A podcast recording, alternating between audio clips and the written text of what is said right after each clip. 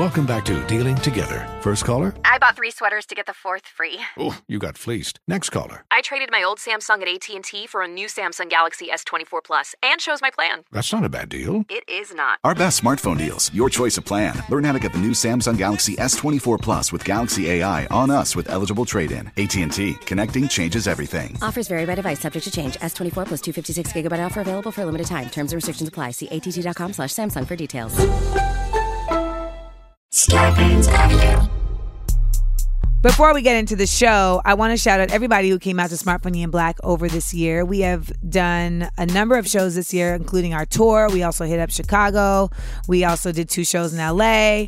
And it really has just been an exciting year of seeing the show grow and continue to expand. And we just did our last show of the year in Chicago with Spice Adams. Thank you to everybody who came out to that. And just thank you to everybody who continues to support Smart Funny and Black, the live show and the brand. We are looking forward to bringing you so much more next year from under the Smart Funny and Black heading, podcast, a festival, master classes. So really looking to share with you all more that speaks to comedy through the Black lens. So look out for that. And again, I can't tell you how much this all happens with your support. Everything I do essentially comes from a grassroots place. So it's all about the word of mouth and the sharing of things, which also leads me into my book. Small Doses, Potent Truths for Everyday Use will be released October 22nd. On Abrams Press. And I didn't know this, but essentially, in order to become a New York Times bestseller, it's all about how many books you sell the first week and building up the anticipation with pre-orders as well. So, to all of my listeners, I want to just tell you all that I appreciate you listening to the show, and I would love for you to pre-order my book, Small Doses. You can go to smalldosesbook.com so that you can get your pre-order in, and they have a number of different retailers at the bottom of the page that you can click on, and we'll be offering a promotion where if you buy a pre-order, you actually will get a Small Doses pin. So you'll get a Small Doses lapel pin for free once you pre-order the book, Small Doses. But I just really wanted to enumerate how important it is that you guys speak amongst yourselves in sharing about this book, about sharing your excitement, etc. Because I know for me, that is how I have been able to continue to give you all good stuff. We never promote this podcast. Like, I've never done interviews about this podcast. I haven't done any press, nothing. This podcast continues to thrive because you all continue to share how much you love it with other people who then listen to it and share it with other people. And that grapevine, that word of mouth, that to me is the true marketing, because what that is that's people trusting something who have people who trust them. And I want people to get my stuff because they trust the person they've got it from. And I trust y'all to help spread the word. So make sure you get Small Doses at smalldosesbook.com and let folks know that we got some good shit coming. Now let's start the show.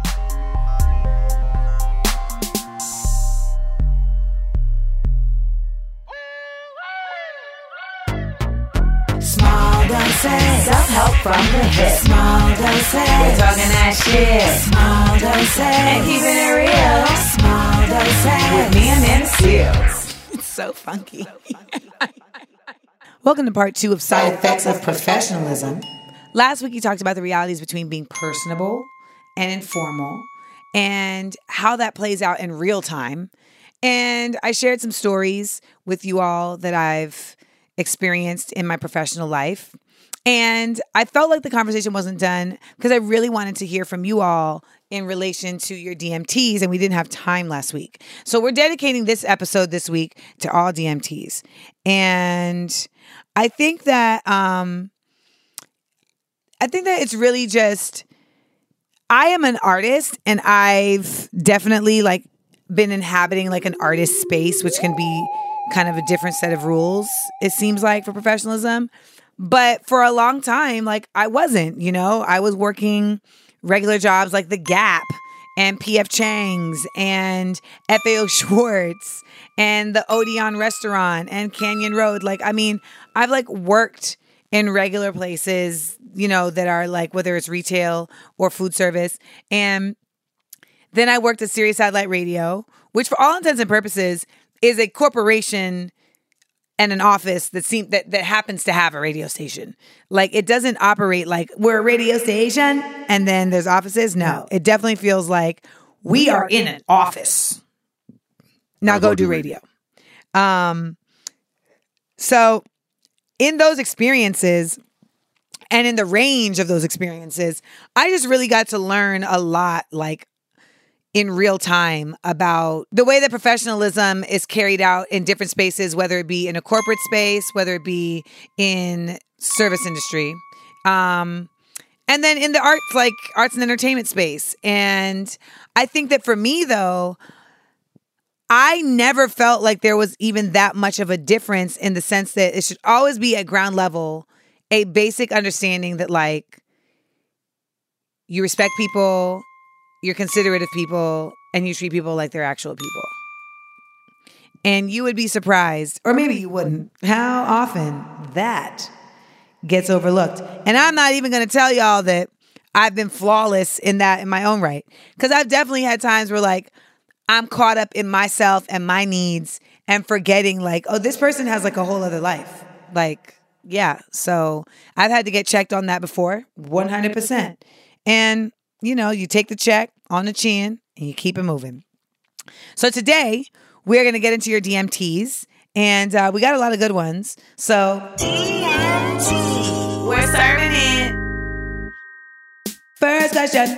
How do you maintain your professionalism when dealing with opportunists, AKA black people who try to make you look incompetent around white people for clout?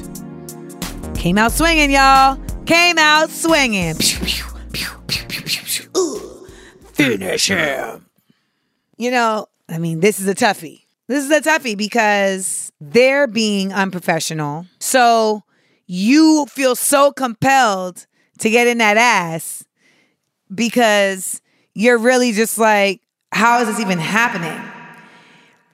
Well, one rule of thumb just in life is don't ever let other people's indecency make you lose decency. So that's like a bottom line. Like, never let somebody else's shittery make you full of shit. You know, like, that's just not, you can't let that happen. But it's not easy. In this situation, I think it really just ends up being about creating boundaries and trying to figure out ways to, like, create distance from, like, you having to work with this person. If you're able at all to do that, then make that happen, because that is very treacherous. Like, that's a thing that happens in real life. And me and Sal Masekela were talking about tokenism on one of the episodes, Side Effects of Being Tokens. And that's a real thing where, like, there are black folks who will work somewhere and feel like if anybody else is black, that they are a threat to that person's, you know, role in the company, or a threat to that person's value. And so they'll absolutely try to undermine you. They'll absolutely try to, like, you know, take you out the game, embarrass you, humiliate you, et cetera, et cetera. And on the most benign of levels, it just makes you look dumb and makes them look good. But that can also end up having, like, really harrowing effects if them making you look dumb makes you look ineffective or replaceable. And next thing you know, you don't have a job. So it's something that you can't let, like, you can't let sleeping dogs lie, because that dog is awake. Okay. I think that if it's a situation where you can't, like, separate from the person, it depends on where you're working. So if you work in a corporate structure, I hate that this is how shit is, but you legit have to file an HR report. And the question is, like, damn, what language do I use in my HR report? This opportunist. But it's like everything about corporations is a paper trail, and putting things on the books and keeping things very above board and very out in the open. So it's like, even if you don't want to go to the extent of the HR level of things, like, it may be worth, like, sending a direct email to your superior that, you know, just clarifies any misperceptions and paints you in a good light. You know your superior, so you know if they're receptive to that or not. But it's such a frustrating scenario to be in, like that, because honestly, the deeper part of that is just how you're just like, we should really be on the same team.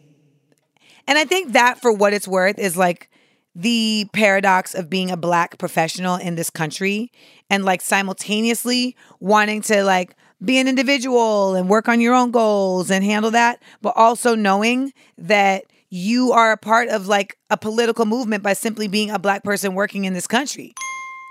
Like that alone, like you carry that, whether you like it or not. Like some people love to like try and recuse themselves from the shit, but it's like you can't. It's just what it is. So I hope that that situation gets rectified. And I hope that you're at least, I mean, if at all possible, able to just, you know, like sidestep from having to be in the same space as them. And that ends up working out for both of y'all. They don't feel threatened and you don't feel attacked. And that's that. Ba-dum-bum. Oh my God, side note, speaking of professionalism, I accidentally bumped like in the presence of LeVar Burton. The other day when I did his podcast, I like answered something and I was like, ba-dum-bum, oh shit. Like, you know, and I mean, listen, of course I'm exaggerating by that not being professional, but it was just like, I'm using your shit to you. How'd that work? How'd that line up? So, yeah, there's that. Next question. How do you go about a friend you recommended / referenced for a position at your workplace, got the job, and now acting like a damn fool? And then they put in parentheses, what I get for helping a friend out. Girl, we talk about this in Side Effects of Working with Friends. I think that first step is to address the friend directly. And you got to address the friend directly to let them know, one, that because maybe they don't know, right? So like maybe they don't know about what they're giving off. And then two, they also need to know that like what they're doing could affect you deleteriously and can't have that. We can't have that. So it ends up being a two-part conversation on how their behavior is affecting folks. Not only how it's affecting, you know, themselves, but how it can adversely affect you and your role at this company. Or at this business, I should say. I think that simultaneously, you got to kind of gauge, like,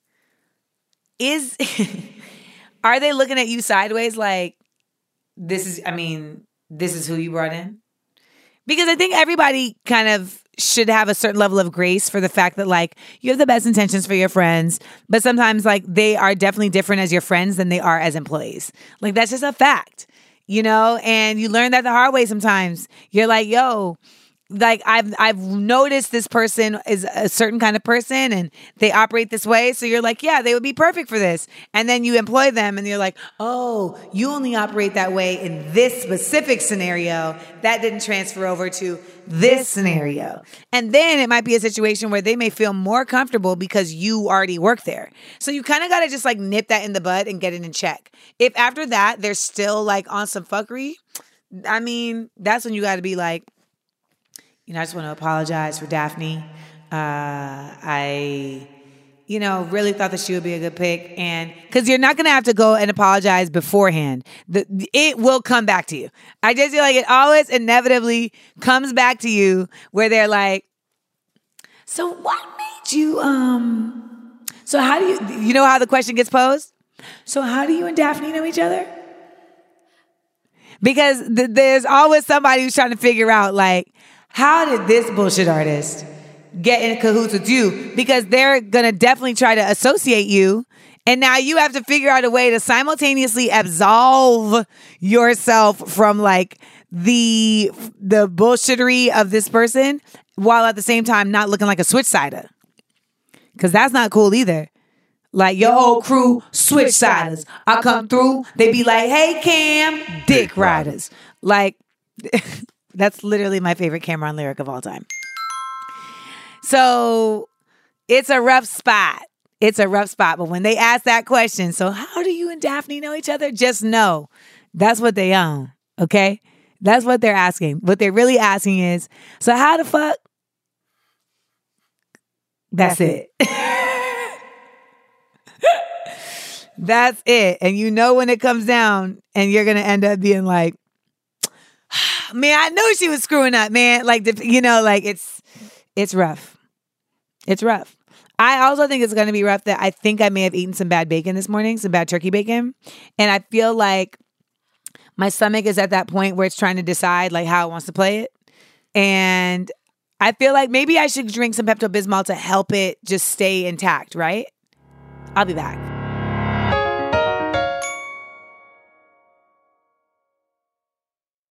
Next question. Can you explain how professionalism has become an excuse for passive aggression? So I talk about this in my special because I think that like white girls specifically have made this an actual thing that, you know, speaking directly about something is considered unprofessional, and doing shit that is very clearly passive aggressive is now being considered professional simply because it's not confrontational.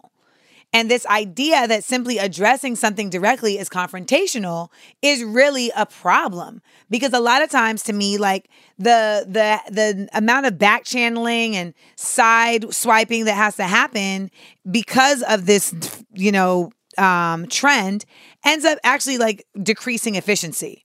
So what's the point? Well, it ends up really being more about like protecting people's feelings than actually like getting the job done. And I think that that's really a reality in a lot of these offices, and it is predominantly being carried out by white women who are definitely on some shit like, I'm gonna cry if you tell me something about my job. And yet like there's just this very pervasive use of tactics that are like microaggressions that are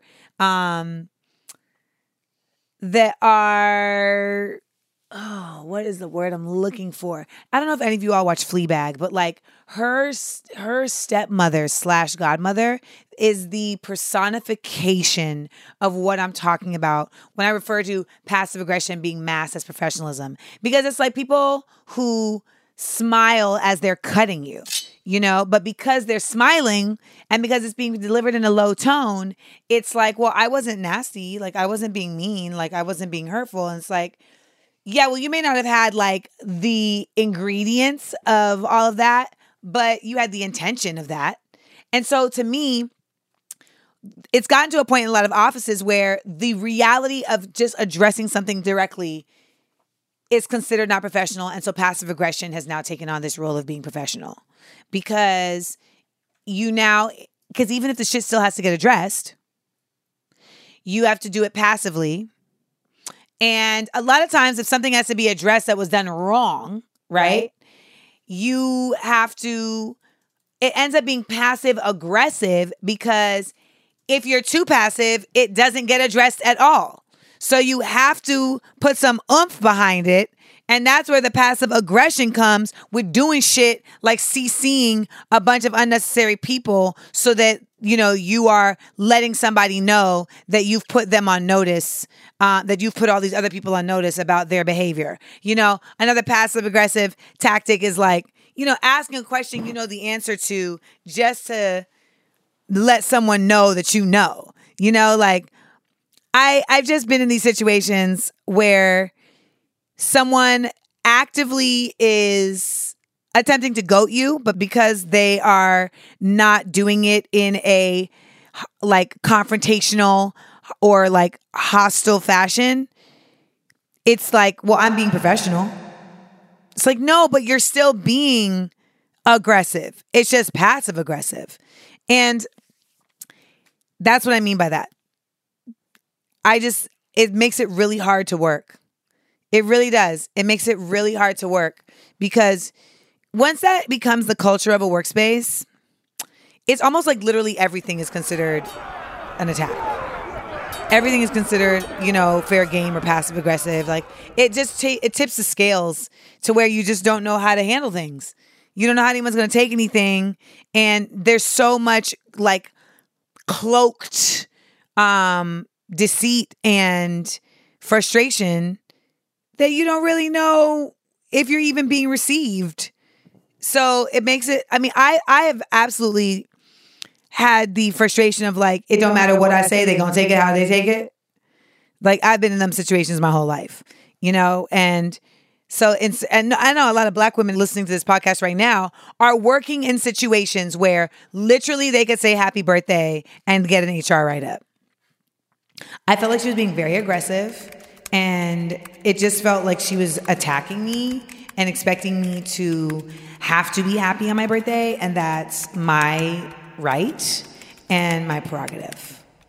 And I just feel like Shanice is targeting me, and I'm uncomfortable. I'm uncomfortable.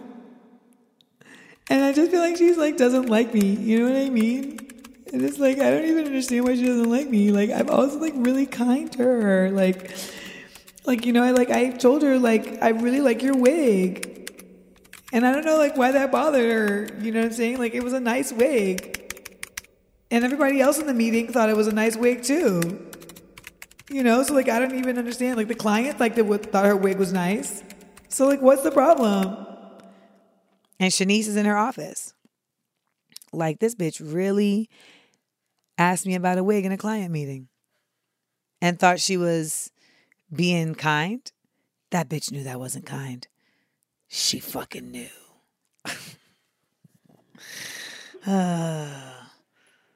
Workplace drama, y'all. Workplace drama. Hear that sound? That's Shanice stirring up her tea. Just trying to calm down. Next question. Being a black professional in a white office, as we know, is hard because we have to be very careful to show feelings of conviviality and, ooh, you better say conviviality, and pleasantness, especially in response to racial issues. I felt that emotions of anger, frustration, and annoyance are discouraged, even when they worked in settings where these emotions were generally welcomed in certain contexts. Think litigators interacting with opposing counsel, or financial analysts responding to a stressful day on Wall Street. How do you find that balance of trying to create a work identity as a member of a minority group without disturbing, or I guess taxing, common cultural stereotypes? Do we really have to become a whole new person just to survive at work? I feel like that energy being wasted on that could be applied to your actual work.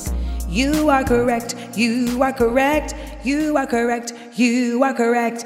It is, we wear the mask that grins and lies. You know, Paul Lawrence Dunbar wrote about it, and it's still true. And it really is like an extra burden to carry to work with you every day because you're doing double work. You're doing the work of the job, and then you're doing the work of having to work at the job. And that is something that a lot of folks don't have to do. You know, like, especially not for that specific reason. You know, like, the fact that you feel like you have to do that simply because you have a cultural difference or just because of the color of your skin is just so exhausting. You know, I have a friend who told me that, like, he used to, like, be tired at the end of the day. Like, his face used to be tired because he had spent all day smiling because he was a 6'5" black man, and he wanted to make them feel like that he was amenable, because there was just like an overarching essence by simply just because of his physical form that he's a threat. And so he has to apply this guise every day. And it's not even a guise in the sake that he's not actually a threat, but it's this extra layer of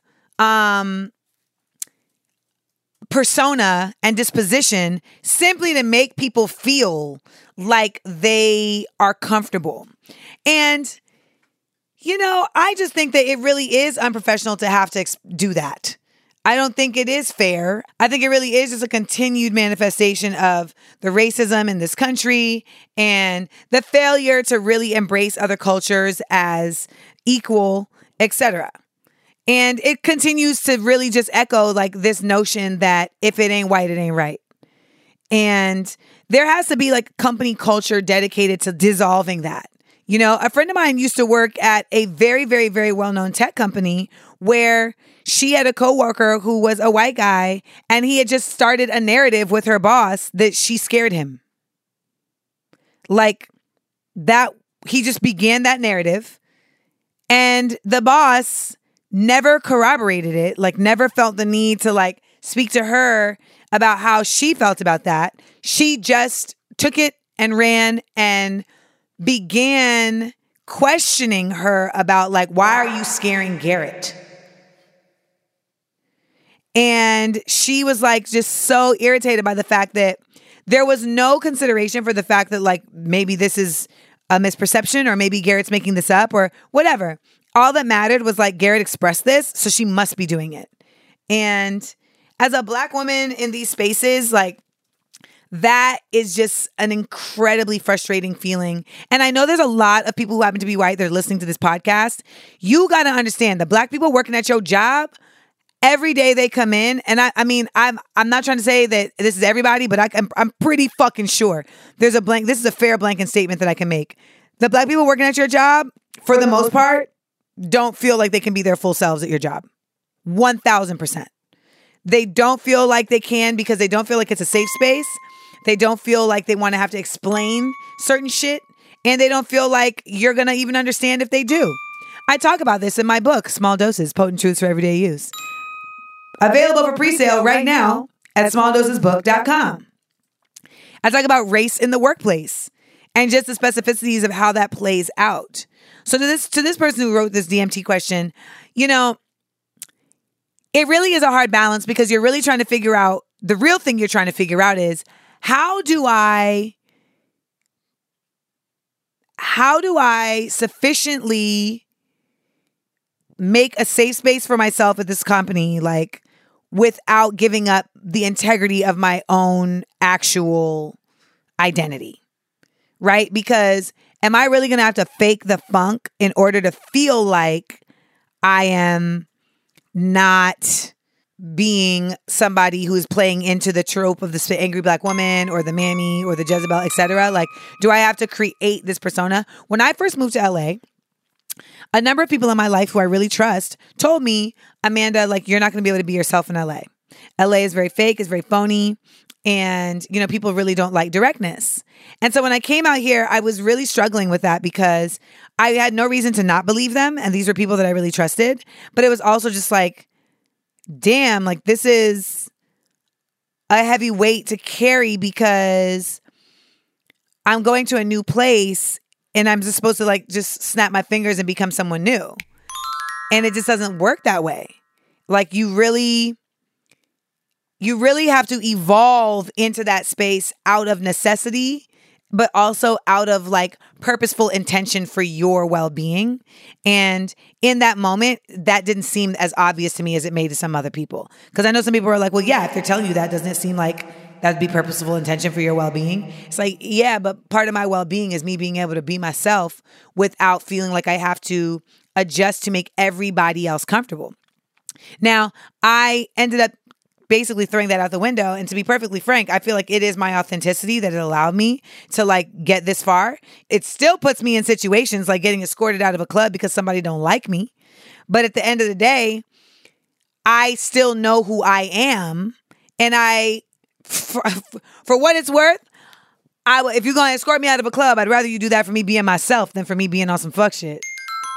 You know? Like, if I got escorted out the club for being phony, I would be pissed as shit. Like, goddamn, I put in all that phony work and they played me. What the fuck am I being phony for? And that's what ends up happening with a lot of us in these workplaces. You end up, like, creating these personas because you're like, I got to do this to retain, like, a safe, you know, position at this job. And then they end up firing you from the job anyway. Or they end up laying you off from the job anyway. And it's like, was it even worth it? Sometimes it is, sometimes it wasn't.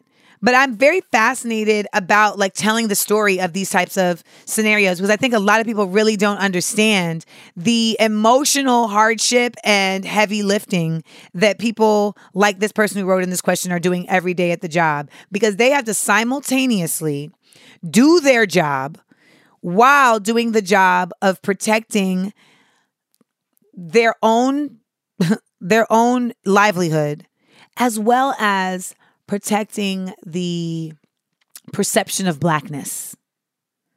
It's a lot, y'all. That's a lot. It ain't got shit to do with professionalism either. That's the part that makes it so frustrating. It doesn't. But it ends up being a part of the narrative for Black folks at work. Because when we are Blackity Black folks at work, it still gets looked at as unprofessional. There's that. Like, if you speak at work in the same way that you speak on the block, it's unprofessional. You know, if you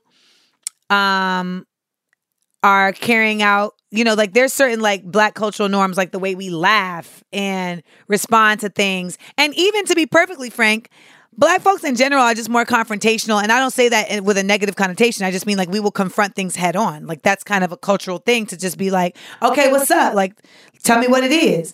And with that being said, when you do that in a workplace, a lot of times it's seen as hostile or seen as like you being the angry Black woman or you being, you know, nasty, when really it's like, I'm just moving how I typically move. And you have to like really work against that, even though it's not, like you said, helpful to you actually doing your job.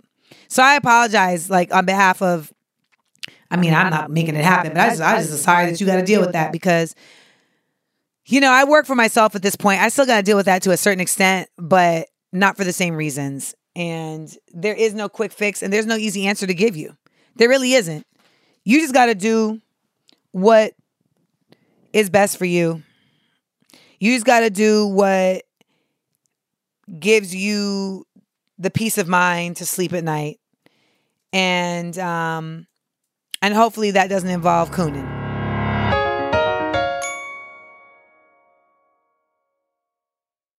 Next question. How do you stay professional with someone you want to keep working with because you have to, when they are acting so crazy? Like playing a blame game and we are almost 40 years old. It does not matter that much. None of it matters that much. Just be accountable and move on. I feel like professionalism is about trust. And when you shrug responsibility, I can't trust you. Please, how do you deal with people like that? Girl. Ooh, child. I'm in the same boat. I think, one, you lower your expectations of that person. And you take into real stock what your role is and how your role can be carried out by you with the least amount of exertion.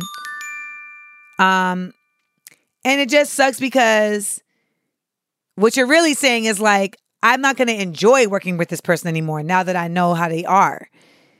That's what you're really saying. Like, I have to continue working with this person, but now like I don't even wanna, because they acting ridiculous. And how can I enjoy working with you when I can't trust working with you? Listen, that's the times when like people start really going on hella vacations, you know, and like using their weekends in a real way. Because when you are at work and you feel like you don't have any allies, that's one thing. But when you are at work and you feel like you got somebody working with you that you really have to watch their back, and you got to watch your back for how they're going to come at your back. Ooh, my God. You're just like, why can't work just be about the work? And it's because people are crazy and shady and immature and narcissistic. And that comes in like all different packages. And you got to woosah. You just got to woosah, lower your expectations, and really deal with this person on a very like specific basis. And that to me is so irritating. I get it, because you're at work. Like, you don't necessarily want to just keep it like parsed to this instance and this issue and this conversation, you know, but sometimes you got to do that. And you know what can happen sometimes in a perfect world? What ends up happening is the other person like actually senses it, right? And they realize that there's been a shift. And you may get the opportunity to talk about it because they don't like the shift either. In which case you're able to say, well, I had to shift because you was on some shit. And so, you know, your shit made me shift. It was a shit shift. You was on some shit, so I had to shift. So the next time I had a shift with you, it didn't happen to turn into shit, because I'm with the shits. Next question. I have a strong desire to share the knowledge I've gained with younger women, especially women of color, because I remember wanting to have someone to ask when I was starting out. But it seems as though they don't care or don't want to listen. Do we just keep all this knowledge to ourselves or share anyway, even though it may not be received? I'm of the mind of share anyway. Because I think that the reality is that sometimes, like, people aren't letting you know it's received, but it is received. It's like with your dude. You know, you say some shit to your man and he'll brush it off, or, you know, just be like, you don't know what you're talking about, or, you know, I don't understand what you're saying, like, whatever. And then fast forward, you're like, wait, you're watching them do the shit that you told them about. And you're like, so that did sink into your cranium. Ha! So I think, like, a lot of times with the youth or with younger folks, there's like a youthful pride that gets in the way of acknowledging someone trying to help you. And I think that that sometimes can dissolve, but it's discouraging for you because you're like, but I'm helping and I want to feel like they're receiving. I want to have discussions. You know, I'm not your enemy. I'm on your team. And I hear that. But I think that we all remember being young, and sometimes it just feels like when someone's trying to help you, they're trying to push you in a direction of where they want to go, or they're trying to impart, like, not their wisdom, but their principles and their ideals onto you, you know, and you just don't want to feel led. It's that idea of, like, I have independence. I can lead my own charge. I don't need this person to, like, you know, tell me what to do. You ain't the boss of me. You don't tell me. And you have to kind of, like, shake that off. And also, I've also been able to, like, kind of get through to young folks sometimes when I just tell them straight up, like, I know you don't want to hear me because you feel like I'm trying to lead you down a road, or I'm trying to tell you what to do. But I just want to give you this information for you to process as you see fit. And I think with any relationship, you know, any type of interaction, people appreciate the option of choice. You know, people appreciate just kind of presenting them with something and giving them the option and the authority to decide on how they want to utilize it. And with younger folks, that comes into play by simply just saying, like, I'm going to give you this. You could take it. You could leave it. But I feel compelled to put this in your crawl because I was where you were, and it would have helped me to know back then. It's just what it is. And also, you know, there's organizations, and I think that there's other spaces that would be, like, absolutely more welcoming to this because they're, like, built for that purpose. And so there's something worth kind of doing some research to see how you can offer up your services into those spaces, especially, like, young women's groups, you know, and also groups that are, like, working to, like, help women who have either been, like, addicts or victims of abuse, like, get back into the workforce, etc. Like, they're always looking for people to come and speak and share their wisdom and their insight on the workplace and on this whole weird, like, corporate and professional structure. So, you know, don't give up, girl. Don't give in. Like, someday, you know, you're going to get your opportunity to be that person to the right group of people who, you know, at the end of their internship class, decide to surprise you by forming an a cappella group and singing Lean On Me to you in the break room. And then it'll all be worth it. Sometimes in our lives, we all have faith. We all have sorrow, but if we are wise, we all will say, we'll have tomorrow. Lean on me. When you're not strong, I'll be your strength. I'll help you carry. Shanice, that's not the note.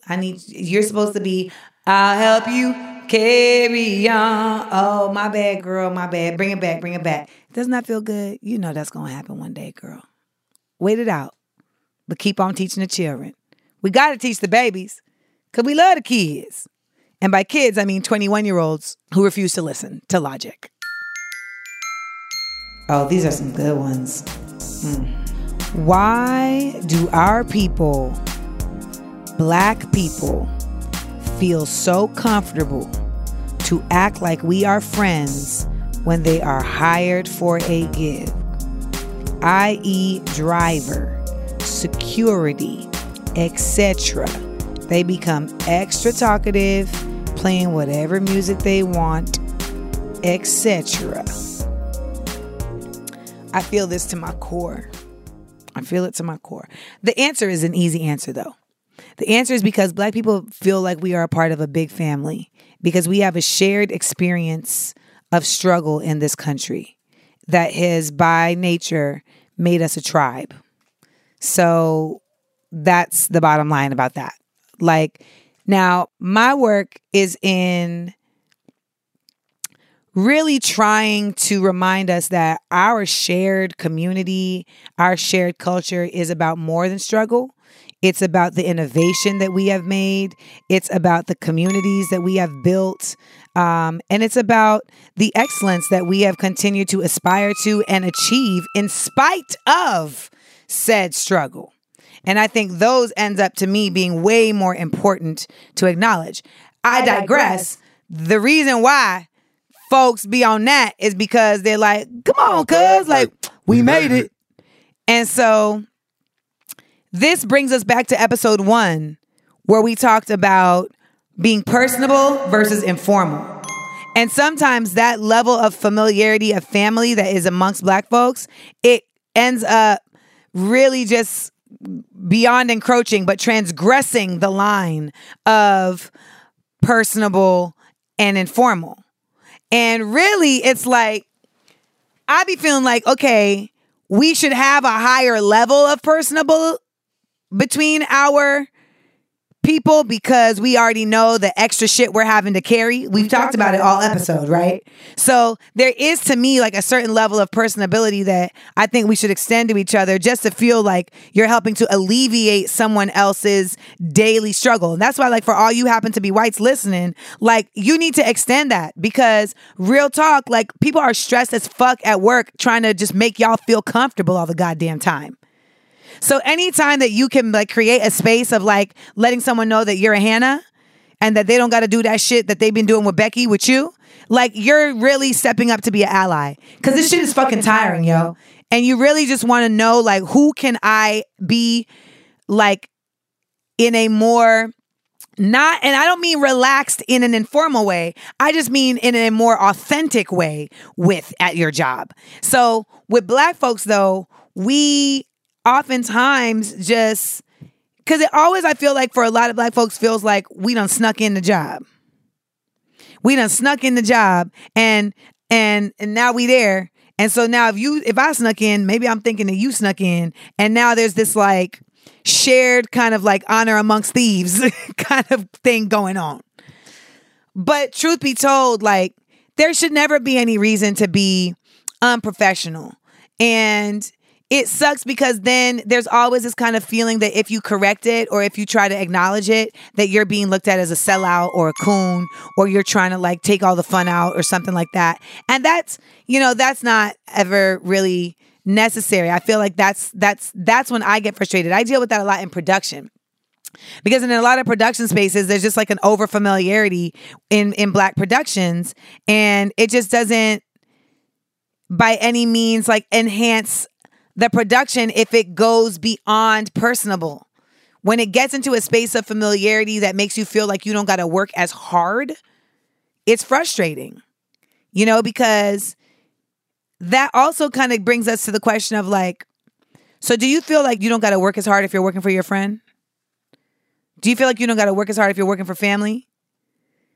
You know, like, that's a backwards. But we've got such a history and such a, you know, oh my God, there's just so much, so many layers to what it is to be Black and professional in this country. And it continues, you know, like, the fact that New York just passed a law that you can't get fired for wearing natural hair in 2019 in New York. Like, that lets you know, like, we've made progress, but it is slow. It's fits and starts. I can't even say it's steady. It's fits and starts. It's fits and starts. And that and so if you're listening to this podcast and you're a Black professional and you run a Black business in particular and you have Black employees, I want to challenge you to figure out, like, how do you create a culture of personability that isn't informality? And the reason I think this is very important, it's because we still are in America. We still are in a country where we are not equal. and where we still do have to enter spaces that are not safe in order to excel, to create our own spaces. And in doing so, we have to navigate. And when we create a practice of informality, it makes it harder for us to go over and infiltrate those spaces, to widen them, to invite other folks and other perspectives into it. Because we go over there and then we don't know how to act. And it doesn't invite anything. If we're being honest, like if I'm going to be real frank, Black people have had less practice in this country with professionalism in the way that capitalism was made in this country. We were denied the right to operate in those spaces. We created our own spaces where we had our own cultural norms and expectations, and then those spaces were systematically dismantled and obliterated in violent ways. Not just like systematic ways. I'm talking like they bombed Black Wall Street in Oklahoma, okay? They bombed them houses in Philadelphia that were originally like houses that like wealthy Black creatives had made.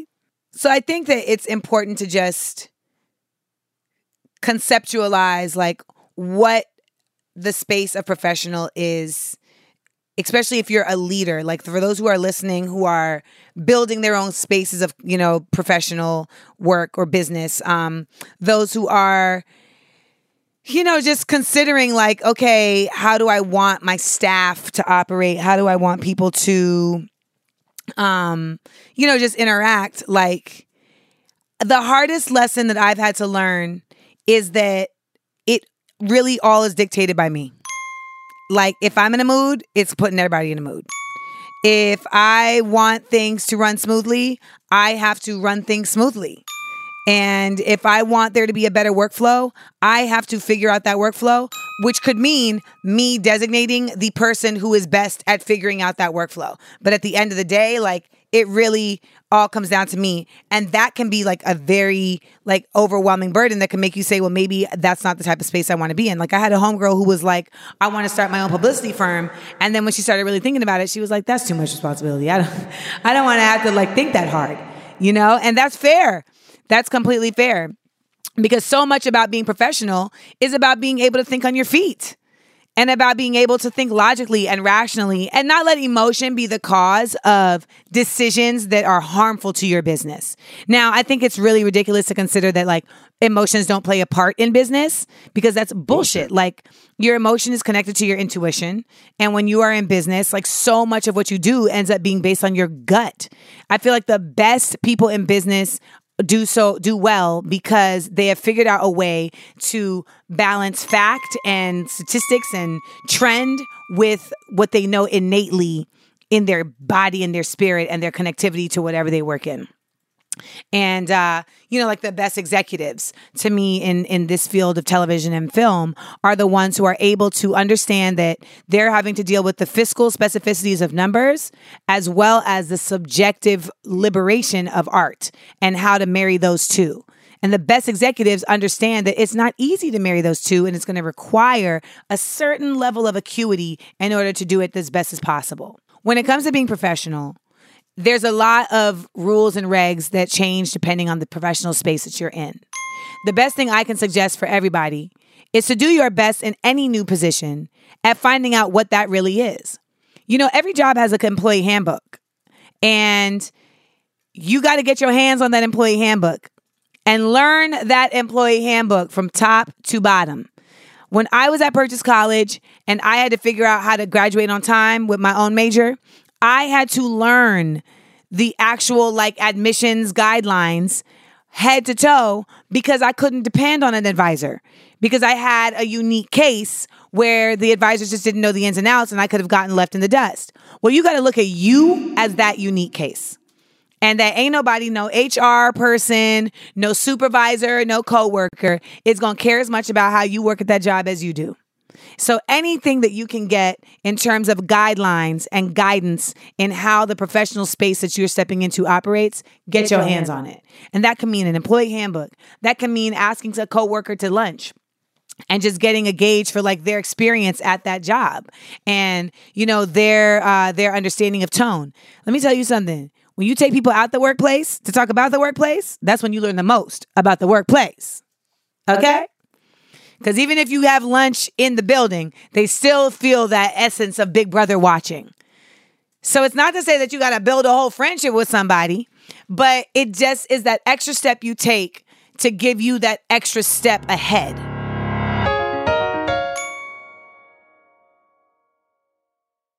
The last dose. Being professional can sometimes feel like you are being harnessed, like you're being diminished, like you are being controlled. In some cases and in some jobs, their professional standard is that. And you have to decide how valuable that job is to you and how bothersome those things are to you. But when it really matters is when you say to yourself, can I go home after work and feel good about how I had to carry myself at work? Can I go home after work and feel good about the work that I'm doing? And there's a lot of jobs out here where the idea of being professional means not saying anything. It means not questioning. It means going blindly. And that, to me, is a bastardization of what it means to be professional. Professionalism simply just means you go to work and you uphold the work that you're doing with ethics and with awareness. And you don't let things that have nothing to do with that work affect the work. And that's professional. Now, when people come out their face at your job, you gonna say to yourself, ooh, you know what? I'm gonna let you have that. Because I'm a professional. And a professional gets paid for what they do. So, you know, that's also like a real thing. There's being professional and then there's being a professional. A professional gets paid for what they do. Being professional means you know how to do what you do and you do it with excellence. Star Bands Audio, a podcast network.